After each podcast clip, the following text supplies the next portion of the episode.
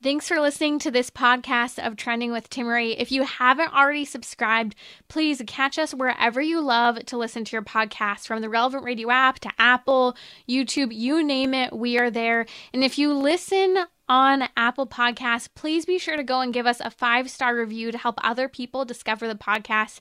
Anything you share in terms of episodes, whether it's texting it to a friend, posting on social media, helps to build up the kingdom for God, to help confront the challenging issues we face as a culture, but with joy, with hope, and with an eternal perspective where our faith collides with everyday life, bringing eternal principles to help us live our life joyfully. So, what's trending? Bridging your Catholic faith with your everyday life. You're listening to Trending with Timmerie on Relevant Radio. Welcome, welcome to Trending. Hello, my name is Brooke Taylor in for Timmerie today. Grateful to be with you on the second day of June. Of course, we are on the eve of First Friday, and this is the month dedicated to the Sacred Heart. It's the Thursday before Pentecost, so I'm getting my birthday hat on for the birthday of the church. And for those praying the Holy Ghost novena, today is day seven, and I know there are different versions of the novena, but for my version that I pray today, it was counsel to incline our hearts to that which is good, to turn away from all that is evil. And that's what we plead, what we pray in the Pater Noster, deliver us from evil, said libera nos malo in the Our Father. And the Holy Spirit is key here. So when we think about Pentecost and we think about the role of the Holy Spirit in the church in our lives through time and our salvation. It is in union with the Holy Spirit that we gain these graces, these gifts. Through the Holy Spirit is the fortitude to strengthen our will and the grace to understand spiritual truths, to bear afflictions, to love others, and to detach from the vanity of worldly things the novena has been so beautiful to pray each day along the way as well. And there's a fantastic book. It's been my right hand buddy throughout this preparation of Pentecost. It's called True Devotion to the Holy Spirit by Luis Martinez. And he was the Archbishop of Mexico City. He was also a philosopher, a poet, theologian, spiritual director, and died, I think, in the 1950s. But he talks about the book is devotion to the Holy Spirit, true devotion to the Holy Spirit. And in the book, he says, the Holy Spirit is the artist of souls. Is not sanctity the supreme art? I love that. Very poetic. You can hear the poet in him as you read the book. And so, to the artist of souls, sanctification and possession are the same, for sanctification is the work of love and love is possession.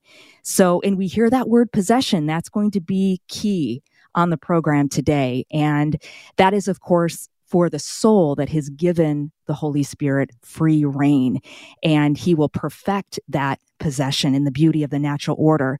But in disorder, there's position of a different kind and that's what we're going to talk about today what is going on with so much darkness in the world is it all connected and pointing to the counterfeit the adversary so that's what we're going to explore and dig in on today joined by Therese Piccola. She's a special guest who has graciously agreed to share her account of demonic possession, exorcism, and ultimate liberation.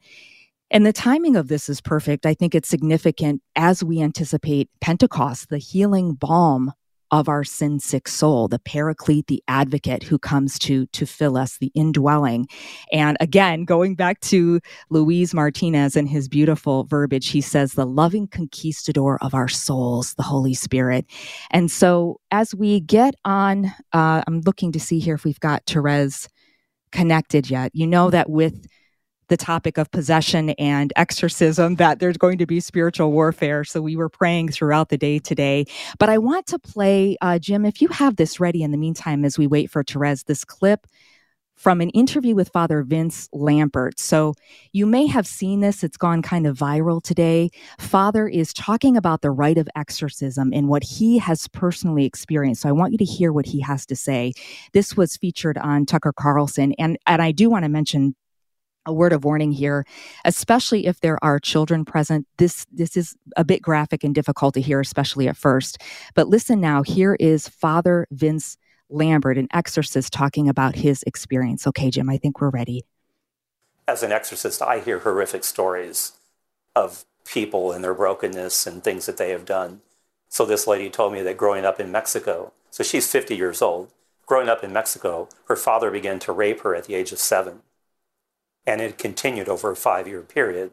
When she turned 12, her father turned his attention to her younger sister. She blamed God for allowing this to happen. So in her culture, she turned to curanderos, witch doctors and brujas and witches who told her that they could help put the pieces of her life back together. But it only broke her even more. She's crying and she finally looks at me and says, Will you help me? And I looked at her and I said, Well, Jesus is the one who's going to help you. And people might find this hard to believe, but as soon as I said that, the demon manifested in her. Her eyes turned green.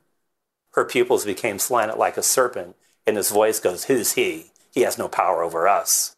We began praying. I blessed with uh, holy water, reminding again of baptism. As soon as this thing happened, there's the green eyes, there's the slanted pupils, and the demon looks at me and goes, You can't get rid of us. We've been here too long, and you're just not strong enough and then went through the rite of the church. And it was the, uh, the insufflation prayer, the breathing on of the face of the person that cast the demon out. Because when I breathed on the face of the person, they were in the chair, the chair flew back about 10 feet and hit the wall. And then there was a scream, and the lady comes flying out of the chair. And then myself and the other priest pick her up, and she's glowing as bright as the sun. There's just a glow coming from her. And that's an indication that the demons had been cast out. Mm, the demons have been cast out. Again, that's Father Vince Lampert. He is an exorcist. And in response to that clip, I wanted to see, I went to Therese Piccola's Twitter page and she had shared the video. And this is what she wrote in response If people only knew what real possession is, let's pray for conversion of hearts. And she speaks this because she has lived, uh, lived it. And thanks be to God, she is ready to go. We've got her up and with this, Therese joins us now. Welcome to Trending Therese. Thank you. You know, spiritual warfare. I'm, I'm, we're used to this kind of electronic issue. we talked about it. We prepared. Well, well. On that note, as we jump in, let's start with the Saint Michael prayer together, if we could. In the name of the Father and of the Son and of the Holy Spirit. Saint Michael the Archangel, defend us in battle. Defend Be our protection against the wickedness and snares of the devil. May God rebuke God him, we humbly pray. Humbly pray. And do thou, O Prince of the heavenly host, by the power of God, cast into hell Satan and all the evil spirits who prowl about the world seeking the ruin of souls. In nomine Patri Filii Spiritus Sancti. Amen. So the National Catholic Register spent three months with you, journalist Bree Dail, fantastic journalist friend. She did mm-hmm. an outstanding job of of documenting your story. And so the name of the piece I want to mention and also link in our show notes is "Wife and Mother of Four describes experience of possession exorcism." And I wish that we had three months to talk to you, but I know our time is limited. and just for starters, I mean, Therese, when you you hear wife and mother of four, I don't think you are the mm. average profile when someone pictures demonic possession. You were functioning in your vocation, you were involved in parish life, you were active in the pro life movement. So, what was going on? Mm-hmm. Yeah, it's, it, even when you say that, it sounds almost surreal. Um, you know, the best way I can explain it, especially now reflecting back during um, those years, is that I had created this other person um, from when I was really very young, actually, and it just I think grew over time. But this person who was going to be the perfect child, the perfect um, friend, the perfect uh, woman, spouse, mother, um, perfect Catholic wife. I'm going to homeschool my children. I'm going to do all these things. Um, but I, um, I was really just acting this part out and i hate to say that because it makes me sound like i'm completely insincere and, and there's a lot of sincerity in my life um, but it was not um, i wasn't this um, creation of god at this point it was you know i'm always a creation of god of course but I, in my mind i was just this is who I'm supposed to be. This is what looks right. This is what um, feels safe. And so this is how I'm going to behave. Um, and, and completely detached myself from this other person who um, was ugly and you know just someone I couldn't really deal with all the the problems that had happened with her. I didn't want to be like her or be compared to her, or did I want anyone to know who I really was? Well, right, because you had some things you were hiding in your past, which really kind mm-hmm. of takes us back to the root of this, right? As you grew up and some of the things right. that exposed you to the demonic. Absolutely, um, and only knowing this years later, of course. But and all these things, uh, well, most of these things would not indicate um, a sign of, of someone becoming possessed. But when you kind of put them all into the same basket, um, I, w- I was sexually abused when I was very young, and then and um, went through rape, and um, then became very fascinated with the occult. And I think the occult was my way at that time of finding a way to disconnect from things that were hurtful. And, you know, I was very young, so it was like playful and fun and funny and but we were doing a lot of very um very scary things and and the, the fact that we weren't more scared of them was is still concerning to me when I think back to it. But um so, so when you say that, um, is it that is it the of, Ouija boards? Was it tarot cards? All that right. sort of the, the the occult. Well, yeah, that came a little bit later. Early on, we were friends and I, um, Catholic school friends, sadly. Um, when we were young, we would, you know, try to hypnotize people, and then we did um, seances. And I don't even know where we came up with some of these things, except someone must have known something enough to be able to carry on this way. But some really scary things happened, and I remember even thinking back to that and like some sounds and some feelings in the room and stuff. And, and we used to play this game in the mirror which i won't repeat but it's basically calling on something to appear in the mirror and um me seeing it. And um you know then then later on after i had um i um sadly had an abortion when i was a teenager as well. And that was probably um at that point a, ga- really the biggest gateway in that moment. Um was was that happening. Um, the abortion in itself, you know, someone who has an abortion isn't necessarily going to become possessed, but it's a lot of the things that come um, along with it. You know, the behaviors that happen afterwards, the addictions, and and just the self-loathing and all that. Um, but that mm. really my curiosity piqued with other things like the Ouija board then and um having my tarot cards read and um the Ouija board was after the Ouija board I think I'm not sure why that wasn't like a huge red flag, except for the fact that I was so disconnected from what should have been holy and true and, and good that um, it just I didn't even connect the dots as to why this was such a bad thing. But but it moved. Things started happening in my house. Um, things started happening to me, and I just kind of blew it off. I just, which I think is the, the the evil one's way of like kind of trying to get us to um, make it insignificant, you know, because the longer he can kind of fester and, and percolate in there without us knowing about it, the more he can dig in. And that's also kind of certainly the the secular humanist culture, but New Age idea is that there is no sin, certainly there's no devil, and just to kind of laugh it off, to be dismissive, and to think, well, everyone played mm-hmm. with the Ouija board or everyone did these certain things. But what you're establishing right. is a chain that was connected mm-hmm. from early abuse and then to being sexually active at a young age, abortion, and all of these things that were swirling around that caused temptation, that caused kind of these open portals. And so Right. Then, it, as you mentioned, you kind of reestablish your life as an adult and you play this part. But I know, as far as you, you talked a little bit about seeing things move around, like a preternatural hmm. phenomena mm. that it first manifested not towards you, but actually your children. Yes, in particular, and and there's no, you know, there's never irony in life. Um, when I had my tarot cards read, I was actually pregnant. And mm. it just so happens that the child um, who had some issues early on um, dealing with some of this stuff was that same child.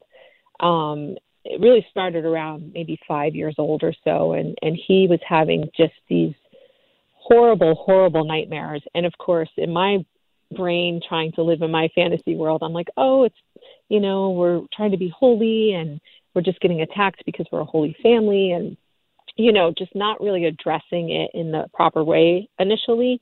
Um, but the language and the descriptions of what he was telling me and the absolute fear that he had in coming to my room, practically um, not being able to breathe, um, started to make my husband and I think something's not right here. I mean, he was describing things that unless he would have seen them, I don't know how he would have known to describe it that way. Um, and again, because he was young and we were very much on top of, um, we were homeschooling at the time and I, I was seeing everything he was doing. So it wasn't like he was like sneaking watching a movie or something. But um, so that was a flag. And finally, we had the house blessed.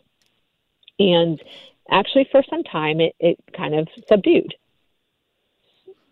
But then what was I'm happening sorry, with you, you? were going to ask me a question. Well, yeah, interiorly, because I remember, I remember through reading your story and also the the podcast that Mm-hmm. you've since started, where you go into more detail. Where internally, Mm-hmm. though, too, even as this is happening, you have your house blessed. You're you're going to mass, but there is this deep agitation in your spirit, this this interior desolation that I, I think would you say is more oppressive than depression? How would you describe that? What was happening to you inside? Yeah. Well, I was getting now over to to back it up even prior to this time, I had periodically had um I wouldn't call them dreams. They were more like um kind of uh twilight type situations that happened where um I was being attacked and um one time I was I was being suffocated and and another time I actually felt um something standing in my room and this was around that same time. And and you know i was dealing you know i had gone prior to this to a rachel's vineyard. I was doing stuff in the pro life movement. And then all of a sudden i stopped. I just stopped. I just was like i'm done. I think i've done enough. I'm healed. I'm good whatever. And i think i started to um internalize this something just didn't feel right, but I didn't know what it was, if that makes sense. Like it was like I, there was just this heaviness um, that just kept building and building. I mean, my husband and I, we were arguing all the time, and there was just all this like you know drinking and partying and and just complete disconnect from from really goodness. Um, yet I was still acting like everything was fine. So I was really, and then, but that really started to um, come to a head when this all came back years later when he was a teenager and he started getting attacked in his sleep again. And then this time it was much more severe. It was more graphic. He was hearing things, um, sounds of things. Um, I don't want to go into details, but um, just things that you wouldn't normally hear. Um, and it got to the point where we went to the priest and said, "What should we do?" And um, he then he had said, you know, I think it's you should probably go talk to the exorcist just to make sure everything's okay. And I that really started to kind of escalate interiorly for me as soon as I knew that we were going to start a process for him. It's like something in me was like, uh, uh like I, you know, something's not good here. Like there was just like, oh, I was getting sick. I was nauseated all the time. I um, just a, a really kind of unwell feeling. And the whole time I kept saying, I'm sure it's because I'm just upset. I'm upset that, you know, this is happening and, and I'm his mother. So I'm, yeah, of course it makes sense that I would, I would, you know, feel some of this on me. Um, until, Mm. until we got, until we got there.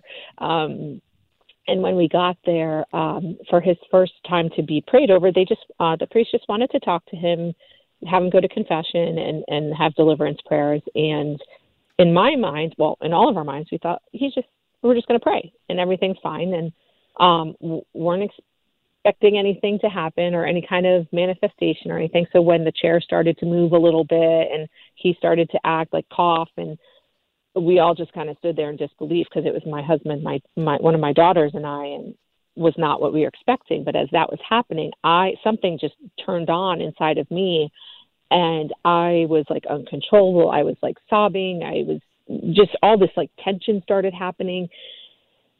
So um, we went through that a couple times with him, I want to pause. I want to pause there because this is a key turning point, and we have to take a break.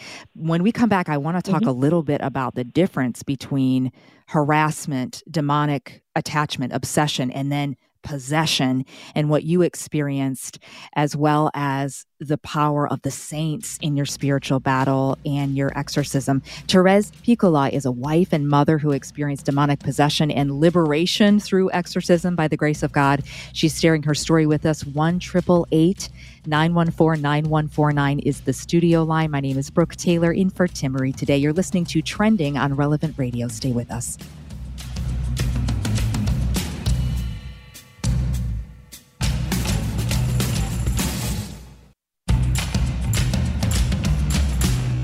So, what's trending? Bridging your Catholic faith with your everyday life. You're listening to Trending with Timmerie on Relevant Radio and the Relevant Radio app. For a period of three months, the National Catholic Register journalist Bree Dail interviewed Therese Piccola on her experience with the demonic and then ultimate liberation she had underwent an exorcism after demonic possession. And the article is entitled Wife and Mother of Four Describes Experience of Possession Exorcism, Her Harrowing Experience and Liberation Through the Solemn Rite of Exorcism is a cautionary tale that ends with great hope. And just a snippet of that article that we were beginning to hear from Therese, she said, it says here, the, her world was turned upside down when extraordinary diabolical phenomena began to manifest themselves as attacks, not directly on her, but initially on her children. Her plight ended only after an excruciating year and a half long battle under the guidance of a clinical psychologist, an expert in possession cases, and through the solemn rite of exorcism. And Therese, when we went to the break, you were you were sharing a little bit about this first feeling going to a priest and your son is experiencing some reactions, but you as well. And so I want to just go over some quick terminology and then have you take it from there. So there is demonic harassment or attachment. So that is at a level where there's depression, there's something going on. And again, I'm not attributing all depression to the demonic, but just a characterization of some things that might manifest. So that's still life is functional, going to work, living life, but maybe with some difficulty.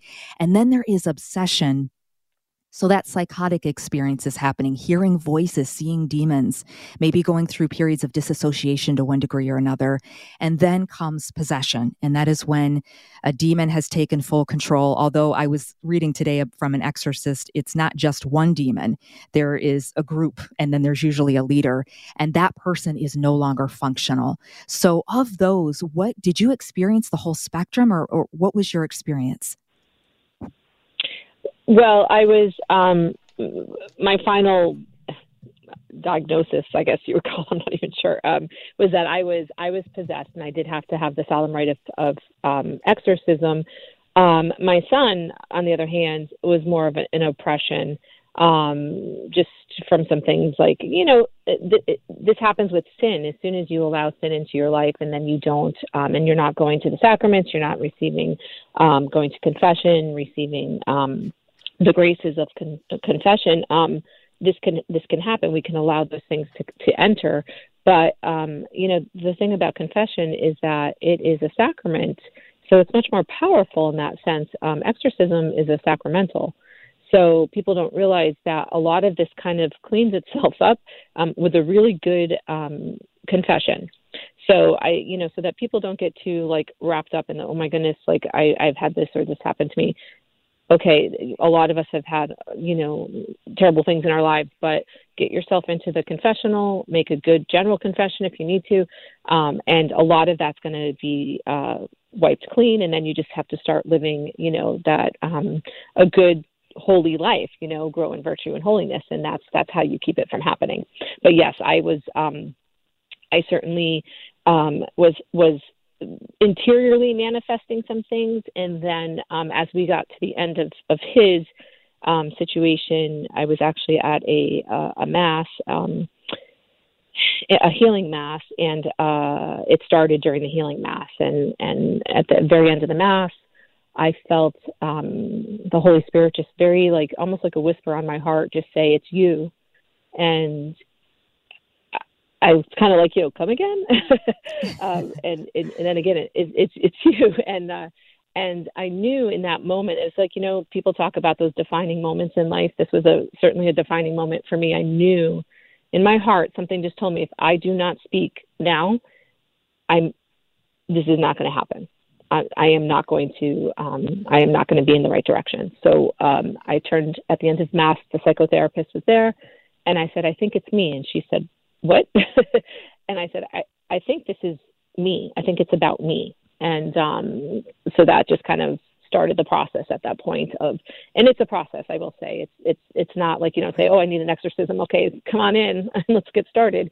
Um, no, it's you, you, deliverance prayers and confession and uh, psychological, uh, very long psychological um, evaluation, uh, medical. My my psychotherapist is also a nurse, so that really helped um, because there's a lot of things, all these unexplained illnesses that I was having um, for many many years. It was all kind of starting to come together. What this was all stemming from. Um, everything from stomach distress to um, migraines to stroke symptoms, um, all unexplained, never except the stomach. The stomach stuff, there was some issues there regardless, but um, a lot of these things, I never had a clear diagnosis. I was just living with all these things without any kind of diagnosis. And you said that those those physical problems can be a component, the, the gut issue, and mm-hmm. just without mm-hmm. even realizing it. And yes. I think too, um, it's actually. Go ahead. No, I was just going to say for the gut, the gut generally stores kind of like uh, sexual um, sexual uh, abuses and sins and things like that. It manifests in the gut. So a lot of people, women in particular, who have a lot of these gut issues, sometimes there's something else going on in there that's more emotional, spiritual, um, something from that nature.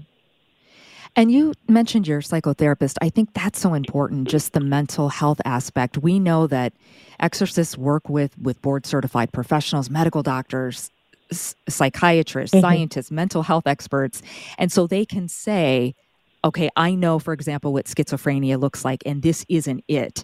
And so an exorcism mm-hmm. only happens really after, and we, you know, those that are kind of observant and, and know in terms of how this works, that this is a last resort almost. It isn't the first stop when you're talking about an exorcist. But I think one of the things I've heard that's challenging is there's a percentage of physicians who are either, you know, agnostic or atheist in nature. And so the, the not in nature, but just for them, the nature of evil is just almost dismissed in some cases. So that can be mm-hmm. difficult mm-hmm. where they they won't even um, look at that. But for you, you did it sounds like have a full team. Oh, I was I was so blessed. I mean, God was so good to me because I, I had an, an excellent exorcist. Um, she uh, she um, my psychotherapist who was working with my exorcist. Um, was with him for a while. So they already had like a really tight team formed of um, prayer warriors that were in there. And, you know, these people don't understand like uh, there, there's there's a lot involved to this, and there's people who would sit in the sessions and pray the psalms, and they were kind of off in their own section, um, kind of disconnected from what was happening on the other side of the room with me but continuously praying throughout. Just um, it was, and they're going to um, sometimes daily, but usually like weekly confession because you know you can't walk into um, an exorcism as someone who's uh, like a, on the prayer team and have sin attached to you because because the demons are going to know. And they're going to use it against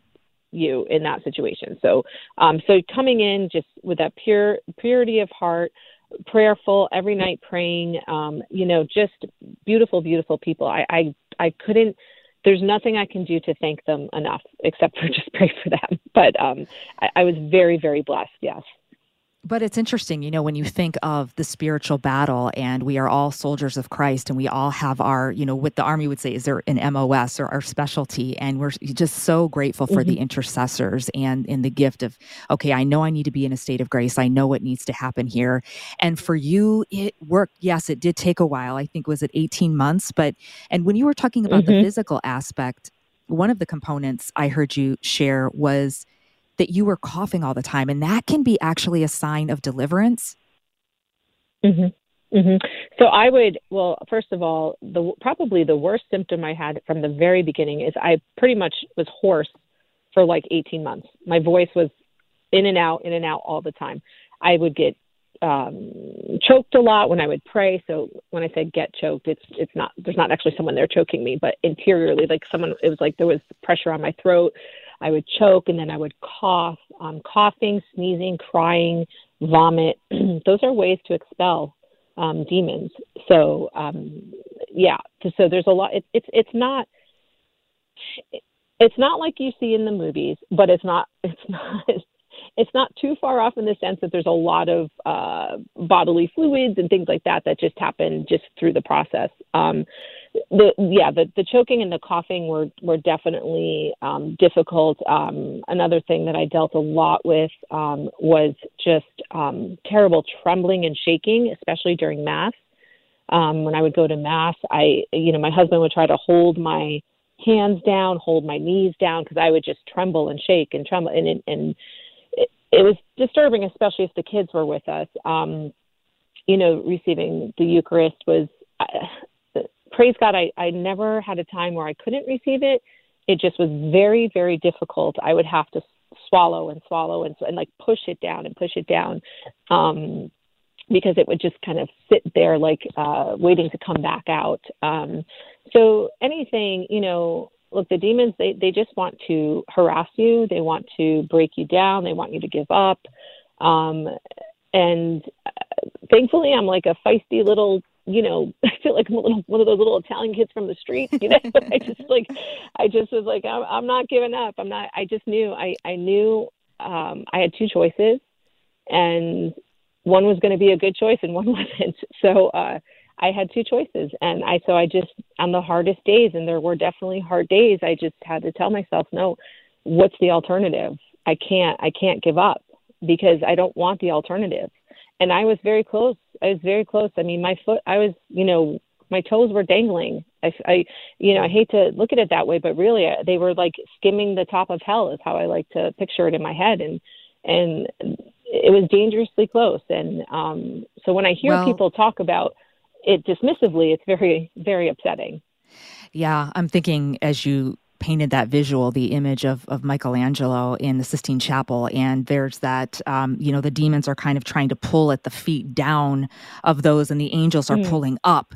And just this this mm-hmm. fight for you. And and you had mentioned referenced Hollywood, and about a decade ago, there was a book that was later adapted to film called The Rite. And I had a chance to interview the author, uh, Matt Baglio, and he he's a freelance secular journalist.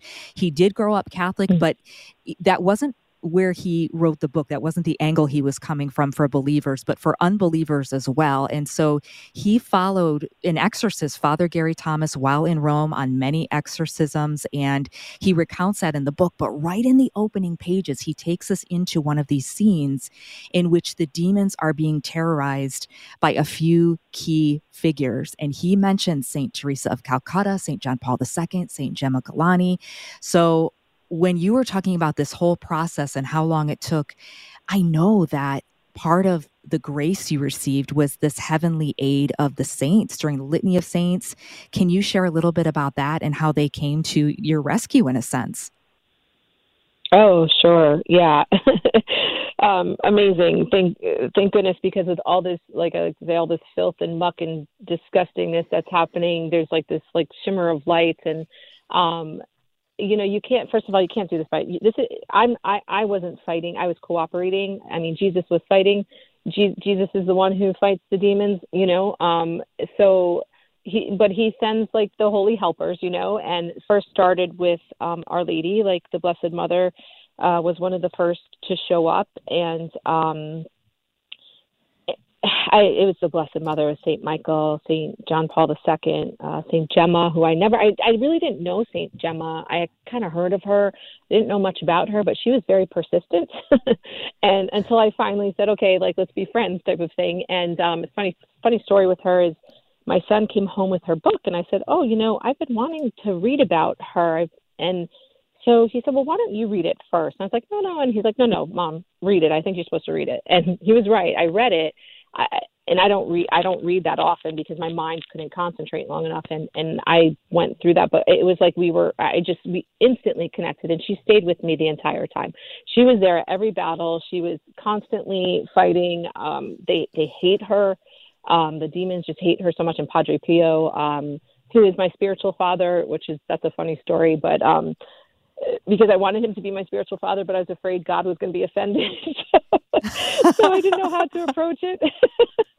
because, you know, I'm so naive to these things. I had no idea. So I remember praying and saying, God, is this okay? Can I ask him? I don't want to insult you. And, um, and then he confirmed it by letting, I have a relic of Padre Pio and, um, and it smelled like roses after that. And so I, I knew then that he had confirmed it and said it would be oh, wow. okay. So, um, well, so again, that was like, really a blessing too. And you know, Therese, as we're approaching Pentecost, all of this is tying in because you were talking about how you were barely hanging on. And so we pray for the gift and the grace of fortitude and wisdom and counsel. And so you're receiving these graces along the way. But I know for you, and you said this in the article, you had to cooperate. That was a big component. Liberation happens when there's a mm-hmm. willingness to change. Mhm. Mhm. I think that's the hardest thing and it, and it's it's a challenge for all of us. Listen, even after liberation, we live in the world. You know, it, it's difficult. Sin is there, but you, if if if someone goes in and says, "Okay, I, I want this, I, I get these things out of me," but they don't want to put the work in to do it, or they actually are kind of comfortable with the life that they have, it's like the priest is just it's like they're just words. They don't mean anything because because that person has to be able to to reject evil to not live in sin to get rid of all of these attachments um you know to be contrary really to what the world is. And if you're not willing to do that you're just it's just going to be week after week after week after week of of the same you know thing happening. You know someone asked me once you know, uh, why did it take so long? And I remember when it was taking so long, I had asked the priest, why is this taking so long? And he said, would would you have the same um, would you reap the same um, benefits or, or rewards of things if it if if God just took it away in, in one shot? He said, "Look at how much you've grown. You had to. It's like you had to spiritually mature. You had to, you know, learn who you were, and and like so, it took time. I would not have received all the graces or have gotten rid of as many things as I needed to get rid of, um, if it would have been a one and done type of thing. Now God can do anything, of course, but but He had a different plan for me. Um, but yeah, you have to be a willing a willing participant in it. You have to say the prayers. You have to change your life. You have to get rid of friends that aren't good for you. You have to stop watching, you know, images, TV, whatever it is like that is that is sinful or hurtful to your soul. You you know, um, making better choices, living living again contrary to what the world is offering, because basically the world does not offer us God. Like the world offers offers us everything but God, and so we are fighting against society day in and day out to to be good, holy Christian, you know, men and women, and that's difficult. It is. And just thinking about all the things going on, as you're mentioning, the rise in mental health issues, the, the mass shooting, the gender dysphoria, all that we're experiencing, just the ailments of a sick society, and to what degree we can assign responsibility to the demonic. I want to ask you that when we come back. Let's pause and take a quick break. You're listening to Trending on Relevant Radio. My name is Brooke Taylor, filling in for Timmerie, joined by Therese Piccola, talking about the experience of demonic oppression, possession, exorcism, and what are the other question I wanted to ask some of the most important tools in our spiritual battle. We'll get Therese's input on that when we come back. 1 914 9149 is the number to call. Stay with us.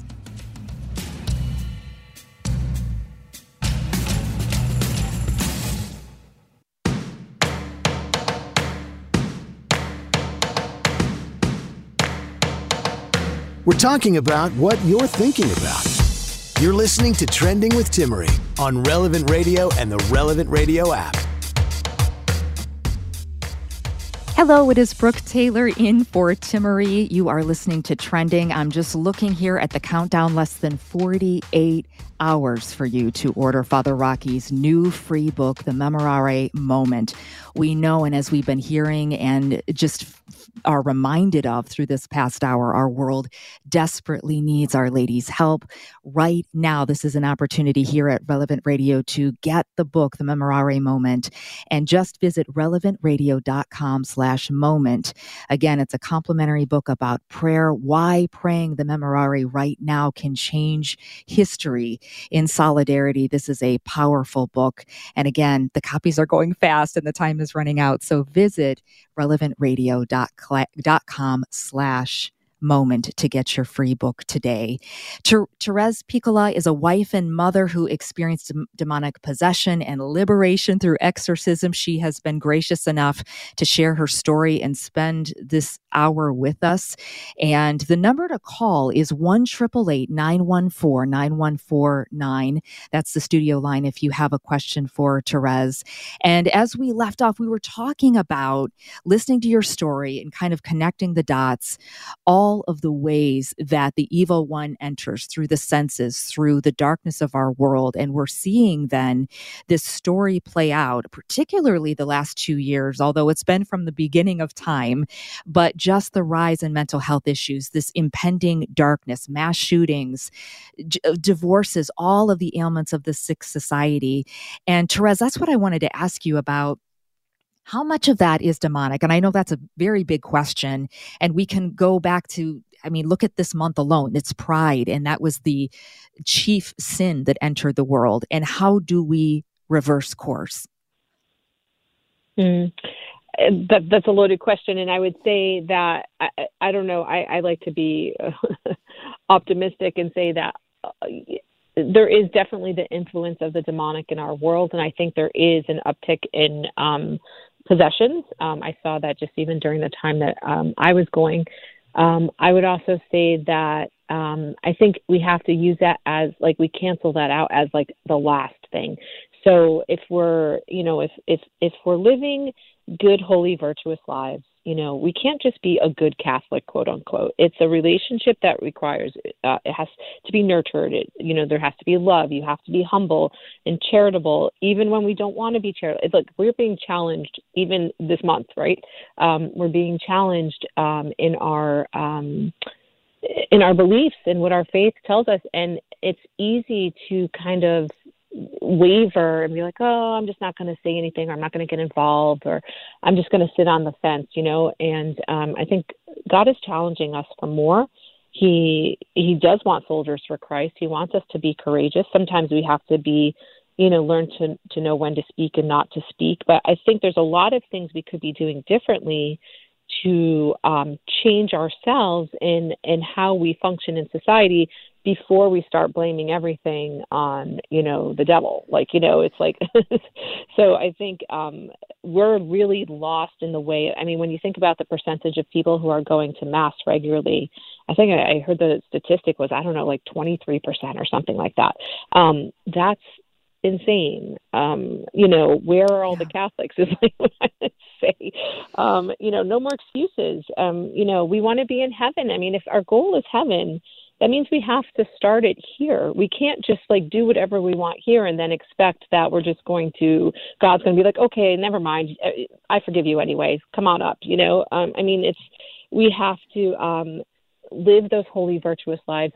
It's hard it's rejecting a lot of things that we want in our lives and and i think if we do that first then we start digging then we kind of weed out some of some of the problems and dig into like the deeper problems that are going on uh, I'm looking at the time, and we have a phone call I want to take. I, I think we have a, a time. We have okay. a few calls coming in here, and and I want to also make sure I don't forget. I want to get to some of the tools, the weapons in your spiritual arsenal. We know that we have the, obviously the sacraments, the sacramentals, the devotions, but maybe some of your favorite. Right now, though, we have a phone call from Ante from San Mateo, California. Are you with us, Ante? Yes. Hi. Hi. Welcome to the show. You can had you a question? Me? I sure can. Yes. Yes, I have a son, Ante Jr. Also, he's 33 now, but he was in the seminary about 10 years ago and he had a similar thing. Had heard voices and uh, some dark objects or figures trying to suffocate him when he was studying in his room. And then he was going through all that, mm. hearing voices to jump off the balcony to do. And most people thought he was crazy. and he's still struggling. He he's mm-hmm. down to 100 pounds. He used to weigh like 180. And so we took him to a few priests, um, and he's been running away from different things. Even when he takes a Eucharist, he starts to shake and tremble. And uh, now he's going into the forest, into the wilderness, trying to find God there. You know, and I'm just wondering what mm-hmm. kind of advice you can offer me. Uh, has he spoken to anyone who's um, who works in the with healing and deliverance, or an exorcist priest? Has he have any exposure to that yet? And uh, oh. I spoke to another priest that worked with Father Amorth in Croatia, and he said the priest has to be laying hands on him every week, not just once in a while. So we're trying to find somebody, and it's very difficult. Could you repeat right. that, Ante, a little bit? A... I'm sorry. So you yeah. have taken him to a few priests. Yeah. Okay. Mm. Uh, is is he? Um, the other thing I would say is that he has to be willing to want to um, to overcome it, and is he willing to overcome it, or is it kind of is he running away from some of it? Um, yeah, he he does more running away, flight, runs away from it, doesn't mm-hmm. want to deal with it. Yeah, he mm-hmm. thinks if he runs in the forest or the wilderness, he's going to be healed there. Mm-hmm. Yeah, I would say as his dad, um, you know, until he's ready, he has to be ready. Um, and until that, I would say you don't necessarily have authority over him in the that he's an, a, a grown adult, but you do still, as his father, have the like a, a, the ability to pray for him um, and I would really suggest praying deliverance prayers for for for your family, you know, for him and for your family. Not over him. You don't have to have him even there, but to start praying um, deliverance prayers regularly as his dad, and hopes that that's going to bring him to some conversion in his heart to to want to actually, you know, run towards um, being healed instead of, of away from it. Okay, thank you. I appreciate it. God bless you, Ante, and sure. we will. God bless you we're going to tuck Ante Jr. in the rosary coming up uh, in just about six minutes and just remember him in our prayer and lift mm. up all of those who are, are struggling. And I wanted to ask you because you touched on that a little bit earlier, Therese, that when you were pregnant with your son, who ended up being the primary target, it seems, for some, de- de- you know, preternatural activity and demonic activity, mm-hmm. that you had your, your, I think you said your tarot cards read. How much can be generationally passed down? Oh goodness, generational sins are a, a big part. I think that's what a lot of people end up suffering through um, with just oppressions and things that happen. Um, uh, Freemasonry is a big one. Um, you know that happens many generations back. In fact, one of the things that I dealt with um, during my sessions came from uh, it was like I think the 15th or 16th century or something. I don't remember um, many generations back, and it had to do um, that connected with um, the abortion and things. Uh, it's too long of a story, but um, so so generational sins do have a large impact on our lives, and we can pray against them. There's actually prayers that can be said to break those ties.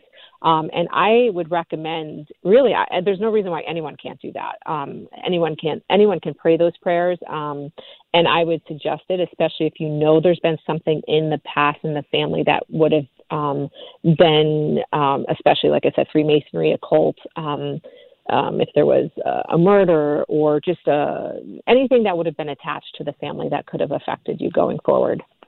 Well, I think it's interesting too. You know, we talk about spiritual warfare. We look at Ephesians 6:12, which is that kind of chief scripture for citing the sacred battle. And then, you know, when you look beyond, you look at the month of June right now. That was established along with at least here in the West by the secular humanist Pride Month, but with Catholics, we long have dedicated this month to the Sacred Heart, and our Lord mm-hmm. revealed mm-hmm. to Saint Mary, uh, Margaret Mary of Alacoque, his desire to establish this devotion. For there were a few reasons, but one of which was to correct the spirit of pride found in Jansenism. Mm-hmm. So there are always answers that our Lord has ready made if we seek the Holy Spirit, and I know that has been a big mm-hmm. part of your own liberation from devotions to penance reconciliation confession is a big one. I know and any obviously the rosary as well. Any others that you can mention mm-hmm. here as we just have a few minutes left? I, I one thing that was very significant for me um, during the time I was I was still going through exorcism and still to this day there is a it's the novena of surrender Um, it's Father Dolindo, um, and it's very impactful for many of us because a lot of times we're attached to things um, like control or um, it could be abandonment, um, unforgiveness, or whatever. Um, and a lot of that is covered in that surrender, um, that novena of surrender. It's basically like giving it all to Jesus and saying, "You take care of it." Um, and um, and, and a priest actually told me to say it just perpetually, to just you know start over and start over and start over. And um, it's so I think that uh, something like that, something I think people should seek whatever um, connects with them personally. But yeah, I mean. Um, I, I have a devotion to um, the Divine Mercy. So I pray the Divine Mercy Chaplet. I pray the Rosary. I um, I I do a lot of mental prayer. I, I have a conversation. I think this is one thing people forget is just talking to the Lord. You know, like really just disconnecting from other things, just even if it's for 10, 15 minutes and just having conversations, you know, um, really digging deep into that relationship and hearing what he wants um, for you in your life and giving him all those things that you're struggling with or that you're happy with or whatever the case may be, but really being um, very um, deliberate about it, not just kind of like, I mean, you could talk to God all day long, but just making that time as you would, like if you were going to go out on a date with your spouse or, or give time to someone, you do the same thing with Jesus, like, and, and, um, and he will return that and, you know, abundantly.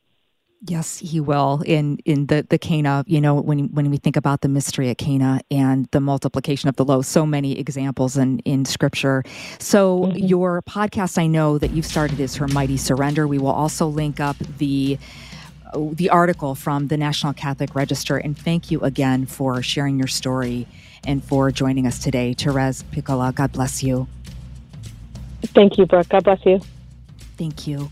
And just in a few minutes here. Coming up next is the Rosary Coast to Coast. God bless you. Don't forget to order Father Rocky's new free book, Sacred Heart of Jesus. Have mercy on us. God bless you.